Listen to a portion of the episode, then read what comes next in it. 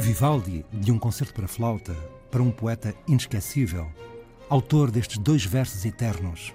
Quem foi que à tua pele conferiu esse papel, de mais que tua pele ser pele da minha pele? David Mourão Ferreira, ou uma questão de pele, ou de memória. Porque há, Porque há de sob a pele o sangue amotinar-se quando apenas a pele havemos convocado.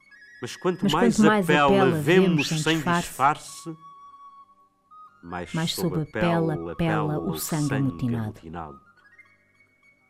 Quem nos faz de Quem nos faz de repente repente esta rampa rampa temer, da cópula da de um cópula dia de um dia, à cúpula do à dia? cúpula do dia.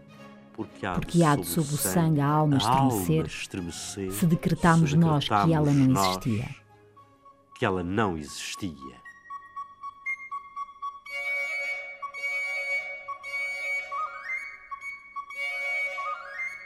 David Mourão Ferreira, casado com Ana Brandão, num casamento que nunca aconteceu, um casamento de vozes, fixado na rádio por Leonor Matos, uma espécie de exercício poético, lembrando que no centro da obra do poeta está e continua a estar a memória.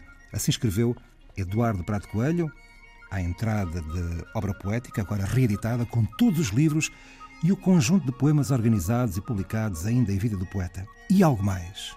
É um verdadeiro acontecimento editorial porque alarga o âmbito temporal da obra publicada, agora até 95, e agrupa outros poemas que foram impressos bem mais tarde, anunciando a editora que se trata de uma edição definitiva de um dos grandes poetas da nossa língua.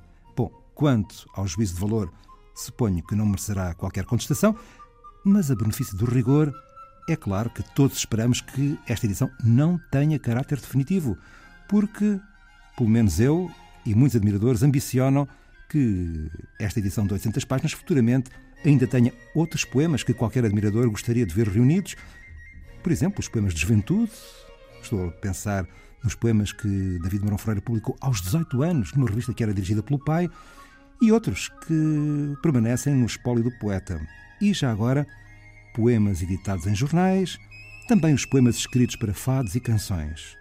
Nada disto belisca, como é evidente, o mérito extraordinário desta edição organizada e revista por Luís Manuel Gaspar, com a colaboração de David Ferreira, um atentíssimo guardião de um testamento de um grande poeta português.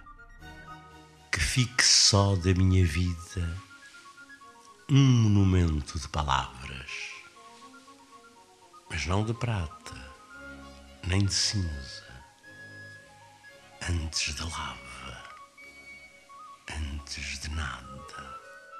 David Mourão Ferreira. Quanto aos versos finais do testamento, E lembro tudo o que era simples, antes do nada inevitável.